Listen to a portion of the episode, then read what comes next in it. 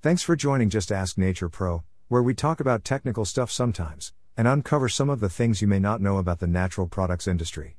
There's a lot of advice out there on how to prepare herbs for tinctures, powders, and capsules for herbal medicines.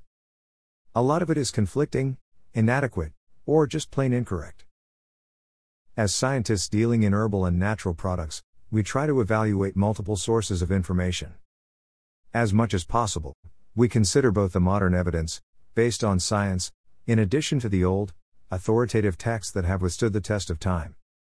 In many cases, the validity of very old procedures are corroborated by modern science, and Culpeper's guidance on drying herbs for medicinal use is one of them.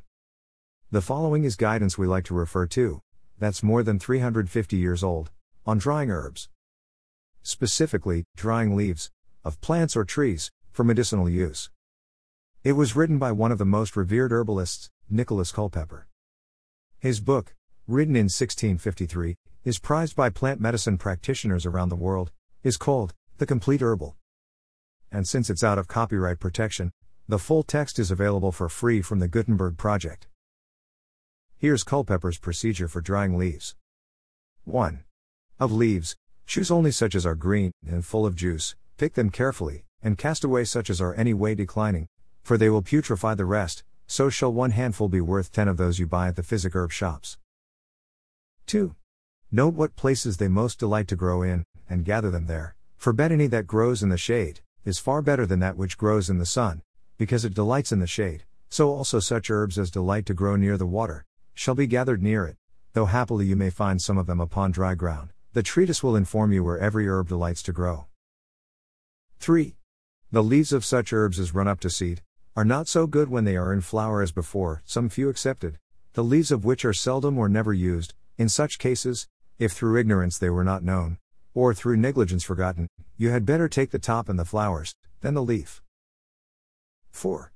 Dry them well in the sun, and not in the shade, as the saying of physicians is, for if the sun draw away the virtues of the herb, it must need do the like by hay, by the same rule, which the experience of every country farmer will explode for a notable piece of nonsense. 6.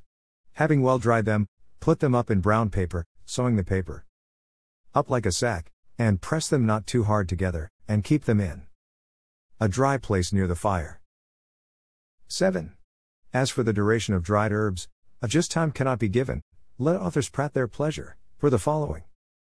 First, such as grow upon dry ground will keep better than such as grow on moist. Second, such herbs as are full of juice, will not keep so long as such as are drier. Third, such herbs as are well dried, will keep longer than such as are slack dried. Yet you may know when they are corrupted, by their loss of color, or smell, or both, and if they be corrupted, reason will tell you that they will corrupt the bodies of those people that take them.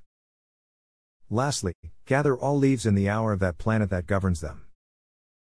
That's the end of the excerpt on drying leaves for herbal medicines, from Culpeper's The Complete Herbal, written in 1653.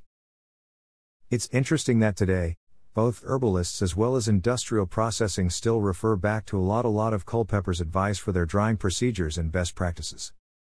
Like we do today, Culpeper paid strict attention to freshness, which science has confirmed is key to the activity and quality of an herbal product. Culpeper addresses moisture levels, because the more you remove water during drying, the less likely rot and degradation of active compounds. He also talks about how to determine peak harvest time, dictated by the calendar and the position of the planets. Today, farmers and agronomists use these same keys to guide their harvest and processing. That's it for today. Thanks for joining us on Just Ask Nature Pro podcast and visit our website www. N as in natural, P as in products, scientific.com. And share this with someone who appreciates herbal preparations.